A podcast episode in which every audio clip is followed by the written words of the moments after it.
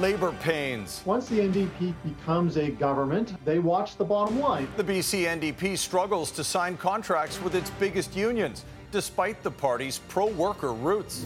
BC's cannabis supply dries up. We have about a week or two of healthy inventory. Why some businesses are blaming the strike and slow sailing. We were really lucky coming down here. We knew it couldn't last. How mechanical malfunctions crippled ferry service to the Sunshine Coast. You're watching Global BC. This is Global News Hour at 6. Good evening and thanks for joining us. Sophie is off this week. The longer the BCGEU strike goes on, the more public services are at risk. And with several former labor leaders in the NDP caucus, Aaron MacArthur shows us why there could be some awkward conversations behind closed doors. The picket lines are still up, but the BCGEU is going back to the table. The government and public sector union set to discuss what is being described as a significant development. This deal likely setting the baseline for other public sector unions with expiring contracts. I think the public sector unions are expecting something here. That there is any friction between the NDP and the BCGEU might come as a bit of surprise to many in this province. The NDP prides itself on being the party of labor. Greetings, friends. Premier John Horgan here. The Premier usually rolling out a splashy Labor Day message to the core supporters every year. And have a happy Labor Day.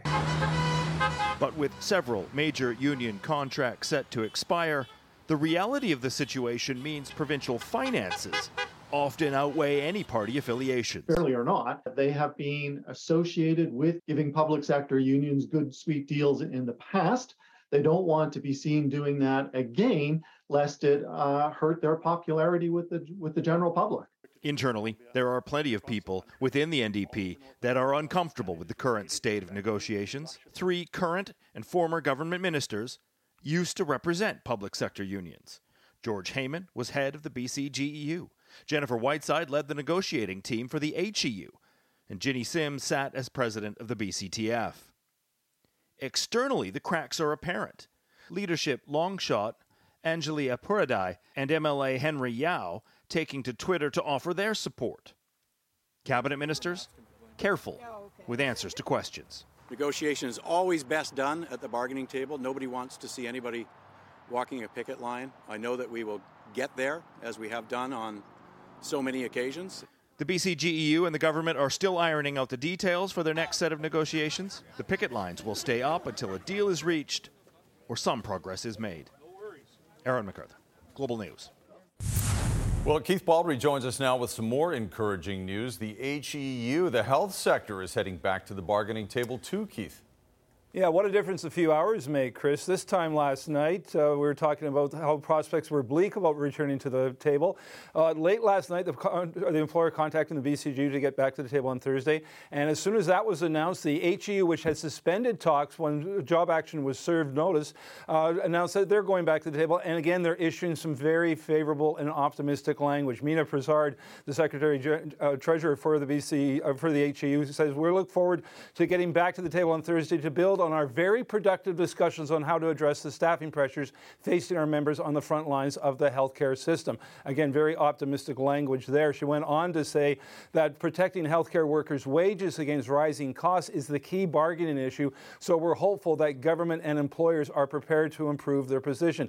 It's interesting, the HEU is likely looking at a very similar deal that uh, the BCGU has so far rejected. That notice they put out the day the BCGU served strike notice uh, referred to some significant momentum making uh, occurring at their contract table. So very much uh, keep an eye on the HEU here. They seem to be viewing what's in front of them in much more favorable fashion than the BCGU. And again, I don't think there's much difference between the offers uh, being offered to the two unions. So encouraging news on both developments.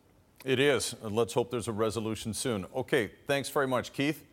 It has been just over a week since members of the BCGEU hit the picket lines, and now private cannabis retailers are caught in the crossfire. Local shops are watching their supply of product dwindle, and they are bracing for some empty shelves. Taya Fast reports. This is the inventory levels as of today are already below what our average is. Staff here at Cannabis Cottage in Penticton are bracing for emptier shelves. We have about a week or two of healthy inventory, but it's going to start to feel like emptier shelves as we get towards the end or middle of next week. Cannabis retailers have been caught in the crossfire with the BCGEU strike outside of BC liquor distribution branches. The strike means private cannabis stores can't access product despite having no part in the union or fight say this were to carry on indefinitely, at some point we would have to close, and I really am just hoping not to get to that point. On Tuesday, the union said bargaining will resume soon, while job action will continue until further notice. But retailers say the longer that this strike drags on, the more significant the consequences will be. Um, it's too restricted, it's overregulated, and that actually is contributing to the healthy thriving status of illicit cannabis industry that is still very much alive, especially in the interior of British Columbia. The province was looking at allowing cannabis stores to accept direct deliveries from licensed producers, but until that happens, private retailers have to go through government distribution channels. It never should have been through a distribution branch in the first place. I feel like retailers and their staff should have a better relationship with the producer. The cottage says the uncertainty has led some neighbors to reduce their hours and some have closed altogether. There's a fellow retailer that they have two locations, so they chose to consolidate product um, from the one here downtown Penticton to their other location. Retailers and producers and advocates and consumers have been working really hard for the last three years to build a solid industry in BC, and this is just a major setback. Meanwhile, she says she understands why the job action is happening, but is worried whether her and her fellow bud tenders will have a job next week. As an employee, um, I support workers' rights, but at the same time, I'm also a worker, and I don't know if I'm going to have a job in the next few weeks, you know? So so it's concerning. Taya Fast, Global News, Penticton. Students and teachers are heading back to the classroom in just a couple of weeks, and that has the province preparing for another school year during a pandemic. And as Richard Zussman reports, a lot of people are hoping for more defined rules and mandates to help stop the spread of COVID 19. In the dying days of summer, what back to school looks like couldn't be further from these kids' minds. But with the calendar soon flipping to September, there is work being done on a back to school plan. I don't think you're going to see very, you know, significant or substantial changes, both for schools and and uh, at the same time for childcare. This will mean the province will continue to require children who test positive for COVID to remain home from school and encourage those in the K 12 system to stay home with any sort of illness.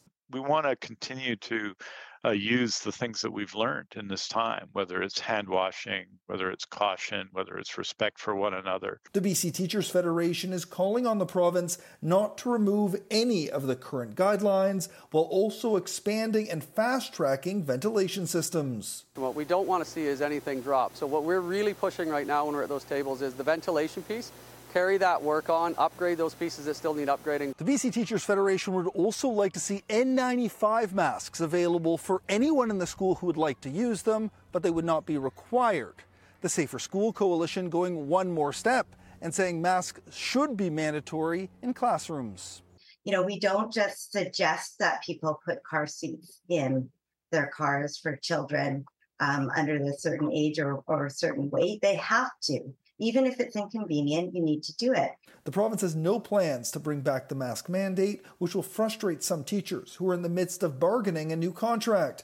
The union still doesn't have an offer that provides cost of living protection and an acknowledgement of what teachers have gone through during the pandemic. the working conditions of teachers, they need some improvement so people see this as something they could do for decades as a career uh, and not burn out. The province's updated back to school plan expected at some point over the next week, enough time to get some last few swings in. Richard Zussman, Global News, Victoria. Travel chaos hit the Sunshine Coast today. Mechanical problems led to canceled sailings and extended delays at the terminals. BC Ferries brought in a replacement boat, but even that one had issues. Grace Ke reports. It was a long wait for travelers between Horseshoe Bay and Langdale. A mechanical issue put everything behind schedule. Some with reservations were able to catch their 1210 sailing, but they showed up early. I'm so stressed. Well, I've got little ones and I've got dogs, and it's hot. And we thought, let's just get there as soon as the 1210 left. So we got there before it left, and uh, they said, yeah, well, 225, come on down. And we were the last one they let through. An early morning sailing had to be canceled and the Queen of Coquitlam brought in instead. But adding to the problem, the Queen of Surrey was tying up a double deck berth in Langdale as it was undergoing repairs. That meant cars were unable to load the upper deck of the Coquitlam. Because we moved the Queen of Surrey crew over the, to the Coquitlam this morning to get it running, uh, we did uh, have uh, an issue with crew availability as far as uh, getting the Queen of Surrey out of the way. While the empty space was great for some, none of the gates opened, so then you can just run around everywhere. For those without reservations, it was about a five hour wait. But we didn't have a reservation. Inexperienced, first time down, so live and learn, right? What have you been doing all this time? Just sitting. so, where are you now? Um, we're not. We're in the upper section, so we're we're in the lot, but in the upper lot.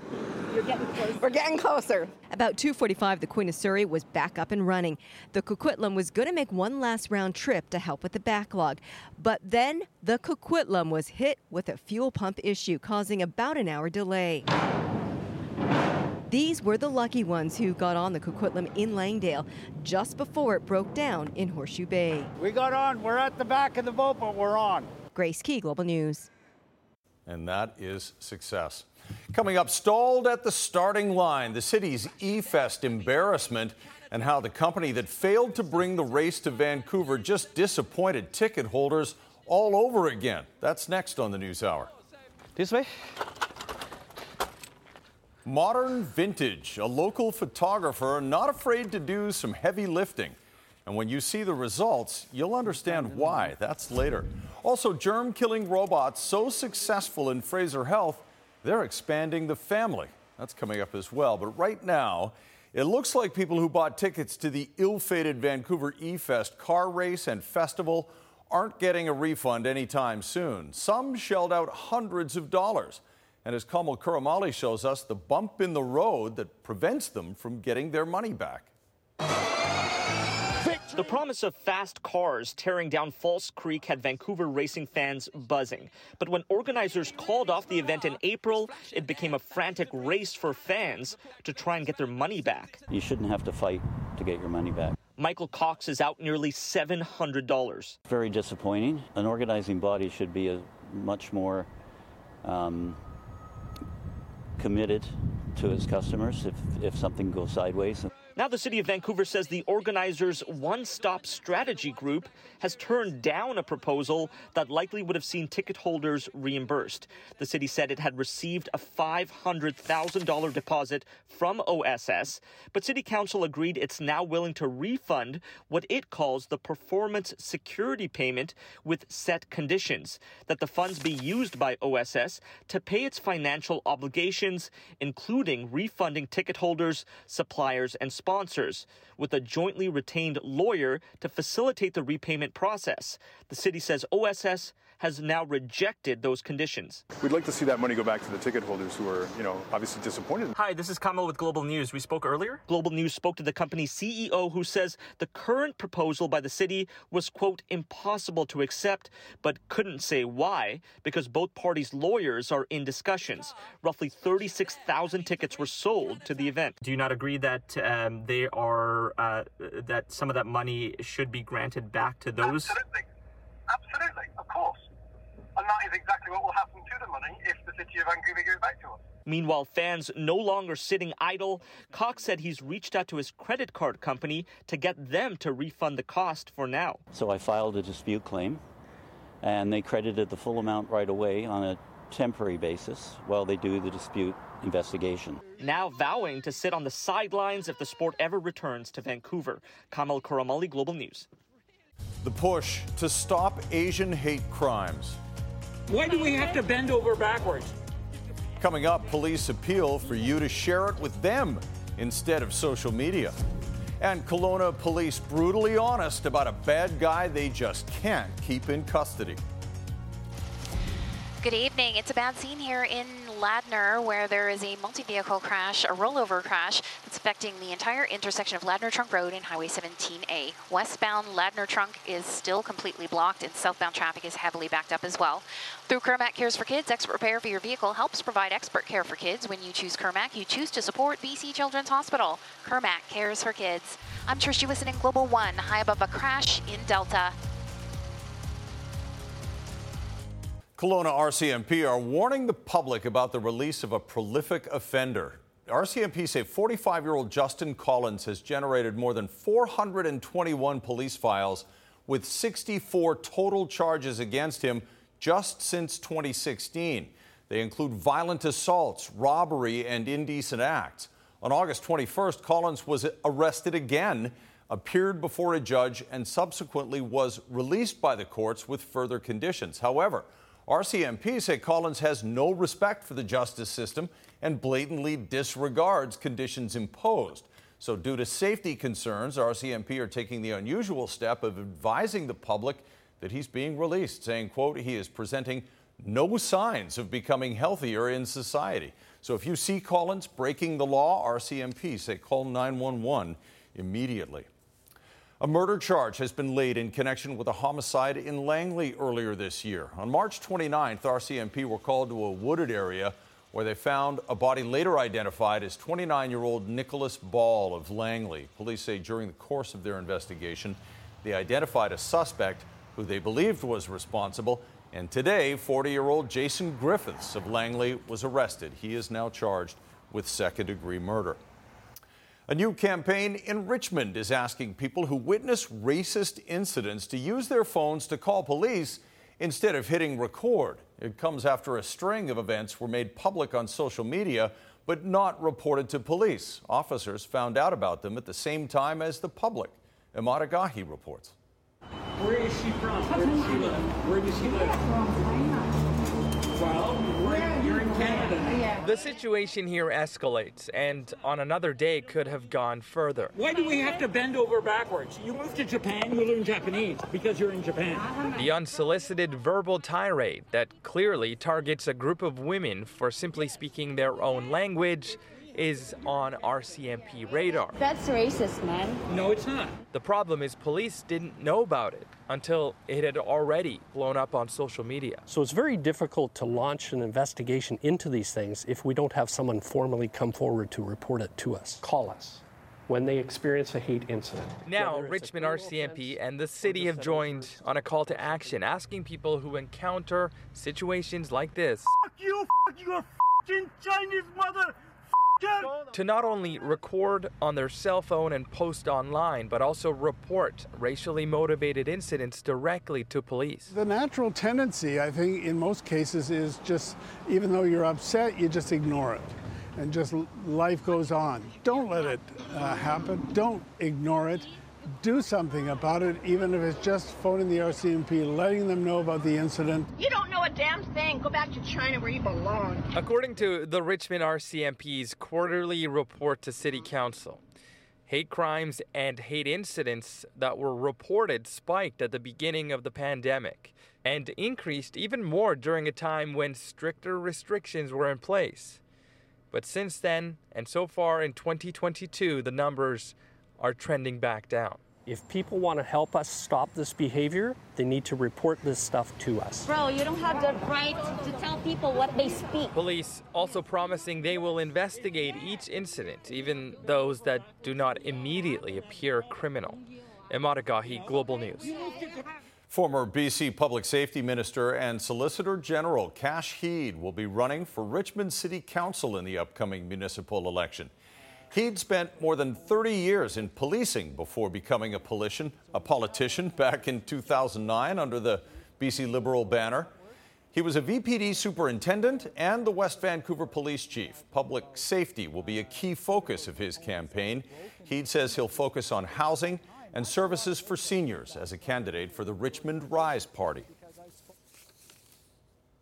All right, a group of single mothers is challenging the province's legal aid system. They've launched a constitutional challenge about the program, saying it fails women fleeing abuse. But as Catherine Urquhart reports, the province is pushing back. In BC Supreme Court, another twist in a years long legal battle to help single mothers needing to use the court system. Women and children fleeing abuse have no other choice but to go to court. But family court is out of reach for too many of us. You might think that legal aid would help. You'd be wrong. In 2017, a lawsuit was launched by the Single Mothers Alliance against the province and Legal Aid BC. The claim? That family law legal aid in BC has been woefully inadequate for two decades, impacting women like Nicolina Bell, who escaped an abusive relationship. Despite little income or assets, she was denied legal aid. After my daughter was born, my ex threatened to kill me and kidnap her from the NICU at the hospital. The hardest part was that when I filed for custody of my daughter and for a protection order, I didn't have counsel at the time. The provincial government has been fighting the suit, most recently with a three day Supreme Court hearing this week, questioning the Single Mothers Alliance public interest standing. The province's application reads It is not enough that a potential would be plaintiff feels strongly about an issue. An organization must show it is sufficiently engaged with a given issue in a substantive way so it can properly carry out the role of a plaintiff. They're arguing that the Single Mothers Alliance, a grassroots volunteer organization started by single moms to advocate for and empower one another, is not a proper plaintiff to take the case to trial. Legal Aid BC and the Attorney General wouldn't comment. A decision on whether the lawsuit proceeds to trial will come after the court hears arguments from all parties involved in the case. Catherine Urquhart, Global News. Just ahead, new germ fighting technology. How these reflective pods are dramatically lowering the risk of infection at BC hospitals. And how this picture is connected to a thief who may have pulled off the perfect crime. Good evening, and a bit of good news. Clearing stages of this major rollover crash here in Delta on Ladner Trunk Road and Highway 17A. Westbound traffic remains blocked, but it's starting to ease off in all directions. Get best-in-class protection and savings with BCAA Insurance. Learn more at bcaa.com. I'm Trish Jewison in Global One. High above a rollover crash in Delta. Tipping has changed a lot in the past couple of years, with many customers boosting their gratuities to help make up for pandemic losses. But now, with inflation, some say it's time to recalculate. Global's Morgan Campbell reports. It was a trend that began during the pandemic, customers increasing how much they tipped while dining in or out. About 5, possibly 10%. And the reason for that is because um, they were not making money during COVID situation. While others maintained the pre-pandemic status quo. I just stick to 15%. I don't overthink it. According to a recent survey for Restaurants Canada, Canadians are tipping about 44% more now compared to pre pandemic times.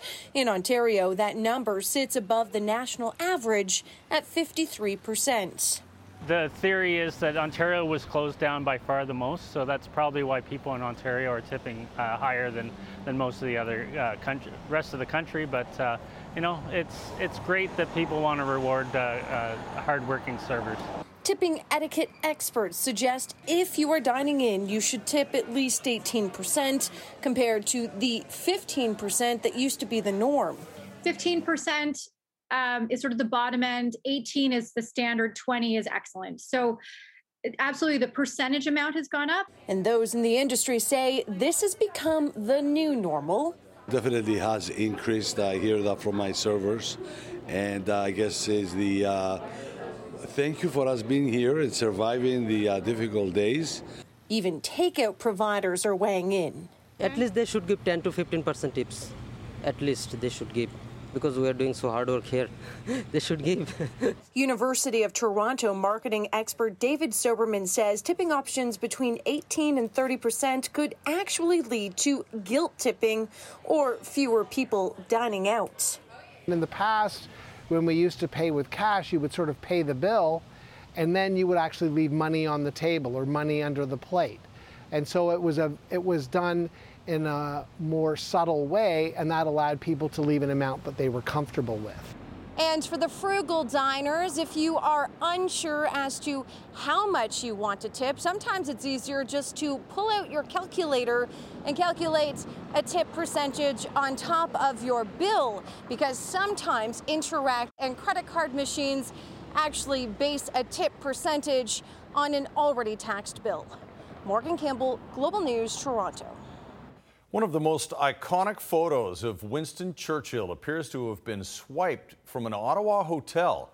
Known as the Roaring Lion, it shows the leader on Parliament Hill moments after noted Canadian photographer Yousuf Karsh famously took a cigar out of Churchill's mouth. On Friday, a staff member at the Chateau Laurier Hotel noticed the photograph's frame didn't match those of the other images in the same room, also taken by Karsh. The hotel determined the photograph had been swapped, replaced with a copy of the original. It's believed the photo was stolen sometime between Christmas Day 2021 and January 6, 2022. For nearly two years, a team of germ fighting robots have helped clean hospital rooms in the Fraser Health region. Now, the tech family is expanding with disinfection pods. They can clean the hard to reach areas of hospital equipment and kill bacteria using little more than ultraviolet light. And Kylie Stanton shows us how it works. So right now uh, it's disinfecting the room. Innovation has been at the forefront of the COVID-19 pandemic, and this tool is no exception. This is a, a Xenex Lightstrike robot. Since 2020, 16 have been put to work in Fraser Health, some of which were funded by local hospital foundations. Using UVC light, they've disinfected surfaces and high touch points in nearly 62,000 hospital rooms across the region. And the germ zapping robots were found to be really, really effective at completely deactivating the COVID virus. But just as the pandemic has evolved, so too has the technology. What we have been able to acquire is pods that hook up to the UVGI equipment, and they're like tents. Two are now up and running, disinfecting things like wheelchairs and trays, targeting areas that have historically been difficult to reach. According to a Fraser Health study, there was an 88% reduction in the number of recoverable bacteria on the equipment treated in the pod. We are um, very optimistic that this will be part of our tools uh, in reducing infections. The pods can be easily moved, collapsing so they can be rapidly deployed when needed, disinfecting small areas without having to close entire rooms. A major bonus given the pressure the healthcare system is under. We're really appreciative of um, having this equipment because we can move equipment into them instead of um, leaving them in the rooms like we had previously done. The two pieces together are now changing the game while potentially opening doors for the next tool yet to come. And it's just very uh, comforting to us and reassuring to know that we made a good investment and that the hospital is continuing to invest in this technology because it works. Kylie Stanton, Global News. Still ahead, a snapshot from the distant past. When you look, it's the uh, sublime. A local photographer resurrecting a long forgotten art form. And coming up in sports, last chance for Little Mountain. The Vancouver Little Leaguers do Canada proud at the World Series. Lately, there have been significant investments in hydrogen production in some parts of Canada, including in BC. But not all hydrogen is created equal. And as Heather Yourex-West reports, for many would be customers, the question of how hydrogen is extracted will play an important part in who they buy from. With global temperatures and fuel costs rising, the global need for cheap and clean energy sources is unlike anything before.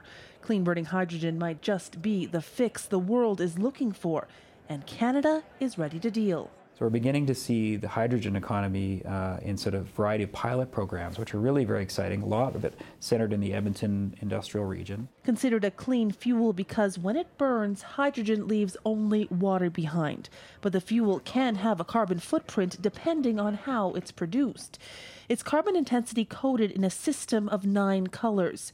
Green is the cleanest, produced using renewable energy like wind power.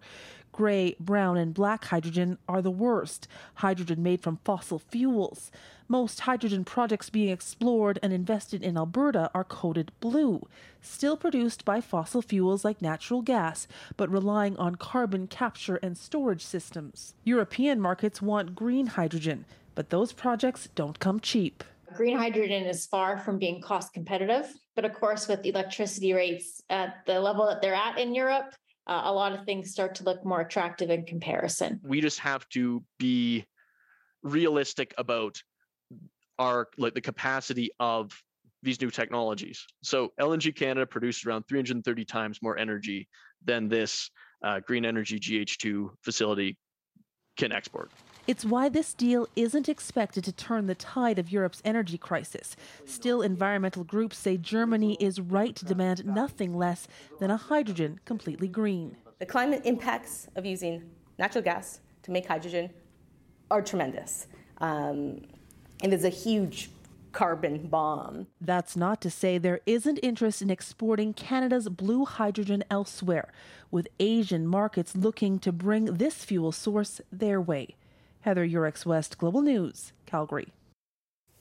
A lot of issues to iron out for sure. All right, let's take a look at the weather as it stands outside right now. It's a beautiful summer day, and we'll get the latest on how much more of it we'll get mm-hmm. from Christy right now. Thanks so much, Chris. I think this is the uh, fourth sort of mini heat wave that we've seen so far this summer in terms of uh, actual heat warnings be issued. We've had some be added to the list right now. Here's a look. It's the inland sections of Vancouver Island, all of the east coast of Vancouver Island up to Campbell River, but as far south as Duncan, uh, Howe Sound, as well as the Sunshine Coast, and then inland sections of the north and central coast, and then the North Thompson. But I want you to remember, really, we're expecting this surge of heat right across southern BC. So, for example, here's a look at Metro Vancouver. Inland sections will be in the low 30s. Temperatures at night.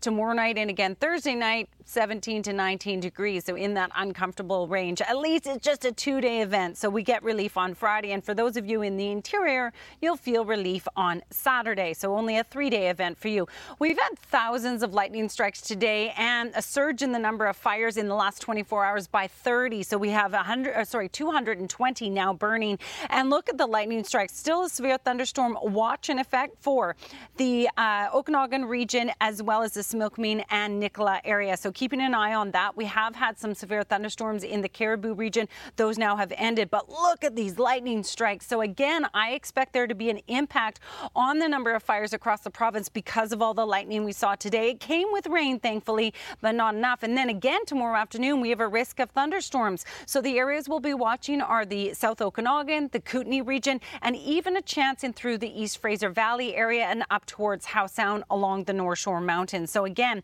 keep your eye on the sky tomorrow afternoon. We are going to see that surge in heat tomorrow, though, right across the province. So low 30s expected tomorrow night, not dropping down much at all. So uncomfortable for sleeping Wednesday night and again Thursday night before temperatures come down along the coast on Friday. And then for those of you in the interior on Saturday. Here's tonight's Central Windows weather window, a gorgeous shot this was after uh, Drew had said that a, a, thunderstorm had just passed through the area as the sun was setting, creating this beautiful sky. Thank you so much, Drew, for sharing that with us. That is the Skaha Lake area. All right, Chris, back to you. Dead calm on the water, too. Well, when the weather's like this, I know where Squire would like to be, but he's so dedicated to work, and this is this is true. He'd like to be on the golf course. But, but then again, so would a lot mm-hmm. of other people. That is true. Getting on a golf course these days, ever since COVID started, people seem to flock to golf courses. Mm. Not as easy to get on as it used to be. Okay, uh, Vancouver's Ilian Zali has dominated the Vancouver Golf Tour this year, and that means he's thinking even bigger things ahead. Maybe even in the future to make it on the PGA Tour or whatnot, uh, just like you know Hadwin before me here on this tour. We'll take a look at just how much potential, yeah, he'll make it. This 20-year-old has. See, I told you. Pretty good putter. Also, tonight, the bigger picture. A local hobbyist snaps a moment in time with a camera from another era. All right, Squires here now with a look ahead to sports. We'll talk about the uh, Little League team from Mm-hmm. Little Mountain in a moment, show what happened today against Curacao. But we talked quarterbacks yesterday, BC Lions quarterbacking situation. Now let's go down the I 5 and talk about Seattle's. After all that discussion of maybe the Seahawks trading for Baker Mayfield, or more recently, maybe Jimmy Garoppolo, it looks like the Seahawks starting quarterback will be either Geno Smith or Drew Lock. And Given their track record, that may seem to some like entering a Clydesdale in the Kentucky Derby. Or maybe Pete Carroll thinks he can develop an offense that doesn't require his starting quarterback to produce the kind of magic he needed from Russ Wilson over the years. Here we go, third and goal. Geno with room to run. Diving gets the touchdown. It always seems like Geno Smith is someone Pete Carroll is more comfortable with as a starting quarterback, but the coach won't say if Geno's a lock over Drew Lock. Not yet, anyway. I want to let the guys battle and let them show you know where they are and let us get as much information as possible. Um, Geno's done a really good job of being in that position. Uh, his voice is solid. Uh, he's, he's on point all the time. He's been very consistent with his work, all of that. And Drew has been really sharp. You know, so what you know, it's. I know it's not supposed to be a good situation when you have two quarterbacks. It means you don't have one, as the old saying, you know. But I don't know. That's we might have two ones. Last week, Geno Smith had the start against Chicago because Drew Lock was out with COVID, and he didn't make a lot of positive things happen. So this Friday against Dallas, the final exhibition game, will be a final chance for Drew Lock, who's now healthy, to stake his claim for the number one job. Drew needs to play a lot of football, you know, because he missed a game. So that's that's the main thing that I get uh, get done on this weekend. And since the Seahawks' first regular season game isn't until September 12th, Pete Carroll will take his time before making a decision. Um, we got a lot of time here to work it out on my schedule. Maybe you have feeling that schedule, but on my schedule, I'm okay.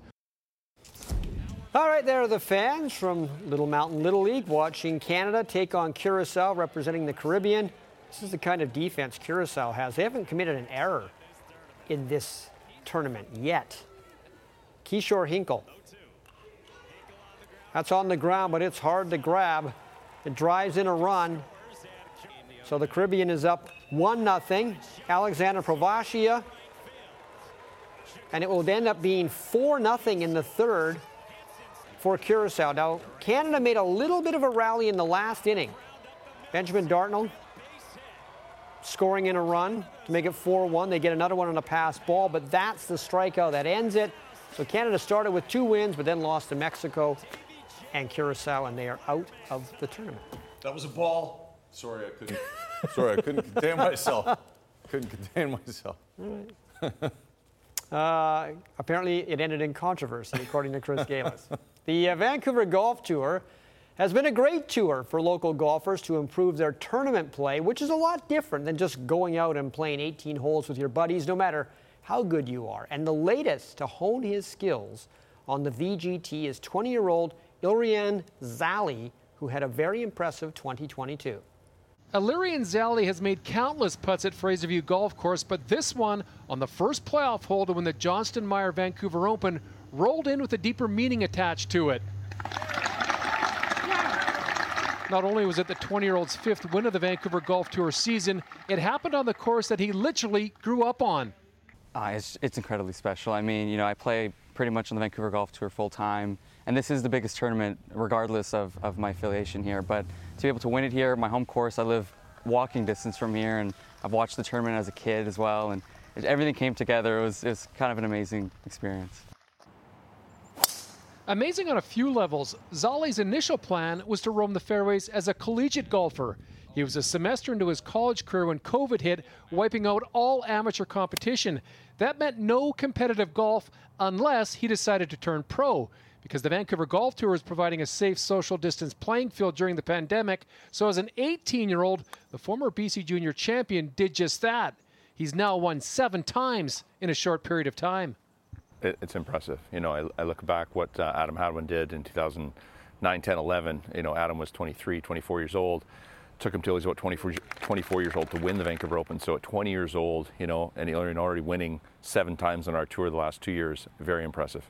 How much do you think you have played this golf course over the years, starting from what age? Um, about four years old, maybe a thousand times, I think. Maybe that's even a low estimate. it's quite a bit, yeah. Zoli has all the prerequisites required of a pro. His short game oozes confidence. He's steady off the tee regardless if he's hitting an iron or driver with four hole in ones to his credit and is more than capable of taking it low with a 10 under 62 on his playing resume. Zolly's Vancouver Open victory, which also clinched the Vancouver Golf Tour's Order of Merit, has earned him a spot into next month's PGA Tour Canada event in Kelowna. His strengths are definitely just his, his consistency off the tee. He just absolutely pounds it off the tee, and he just his misses are just not really there. He's got a very compact swing. Honestly, I've been playing so well recently. I, I guess my expectations have changed a little bit. Hopefully, maybe to get status on, on a larger tour for next season. Um, obviously, nothing's guaranteed, but uh, maybe even in the future to make it on the PGA Tour or whatnot. Got to hand it to Fraserview for a municipal yeah. course, city course, good course. Okay, so after spending most of the summer putting out the vibe he wanted to be traded, Kevin Durant is now staying with the Brooklyn Nets. We aren't sure if he changed his mind or if he was told by ownership that they were holding him to his contract and refusing his trade request. Reports also said he was unhappy with Steve Nash being the Nets coach, but Nash will stay as the Brooklyn coach this coming season as well. There you go. All right, thank you very much, Squire. Next on the News Hour, a BC photographer who always looks at the big picture, snapping some stunning images along the way. This is BC with Jay Durant is brought to you in part by Van-Kam Freightways. BC owned and operated for 75 years. Jordan Armstrong is here now with a preview of what's coming up on Global News tonight at 11. Jordan? Chris, more evidence tonight that BC Emergency Health Services continues to fail in providing adequate service to some communities. Twice this past weekend, a firefighter had to get behind the wheel of an ambulance on Gabriola Island due to a lack of BC ambulance staff. The fire chief says this is not a workable solution his demand to the province at 11. Plus, IHIT has just identified the man who was stabbed to death yesterday outside a Mission gas station. 26 year old David Leggett was killed, and three people have been arrested. These stories and more tonight on Global News at 11. Chris. All right, Jordan, thank you very much. Now, the convenience of snapping photos with your phone can't be denied, but there's a lot of value in the way they used to do it long before social media was a thing. In tonight's episode of This is BC, Jay Durant introduces us to a local man who travels around in a converted RV with a camera he can't even carry by himself. There is a lot of work to do before framing a first shot. A little bit hard. Some heavy lifting for Bill Howe and his wife Crystal. We're almost, we're almost there. They're setting up this massive camera Bill spent two years creating all for a very specific type of photography invented in the 1850s. The wet plate collodion is uh, looks so cool. So much for point and shoot. Bill's passion for capturing the perfect picture is a little more involved. And I work here.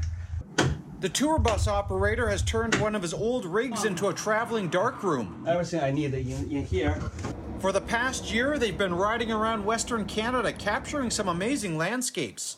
Crystal's become an expert on spotting ideal conditions. When he in the dark room, uh, I will be using a walkie-talkie, uh, tell him how the weather is and uh, how about uh, the cloud is beautiful or not. The couple met in high school, right around the same time Bill got into photography, but no other technique has captured his imagination quite like this. When you look, it's the uh, sublime.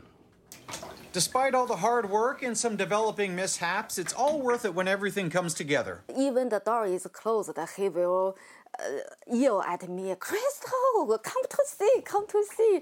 It's so amazing. Bill's been too busy building cameras and converting tour buses to think about selling any of his work just yet. One day that will happen. Right now, they're still looking for perfect shots and fine tuning a technique that's over 170 years old. This all you see is the picture every day we will face problem. Every day we solve problem. But I can say every day we are growing. For me, it's more beautiful than the landscape. Jay Durant, Global News. Just incredible images. Well, if you know someone who has a great story to tell, something you want to show the rest of BC, just email your ideas to Jay at thisisbc at globalnews.ca. Got to give a shout out to Little Mountain. It was tough to see them go down against Curacao today, but they did Canada proud at the Little League World Series. So, way to go to them. And last word on weather before we go, Christy. Thanks. So we still have a number of thunderstorms in through the interior. Remember, when thunder roars head indoors tomorrow, risk even in through the East Fraser Valley and along the mountains up near uh, Howe Sound. Uh, but otherwise, sunshine and heat. That's the name of the game for the next two days, everyone. So keep yourself cool. All right. Thanks very much. Thanks for watching, everyone. Have a great night. See you tomorrow.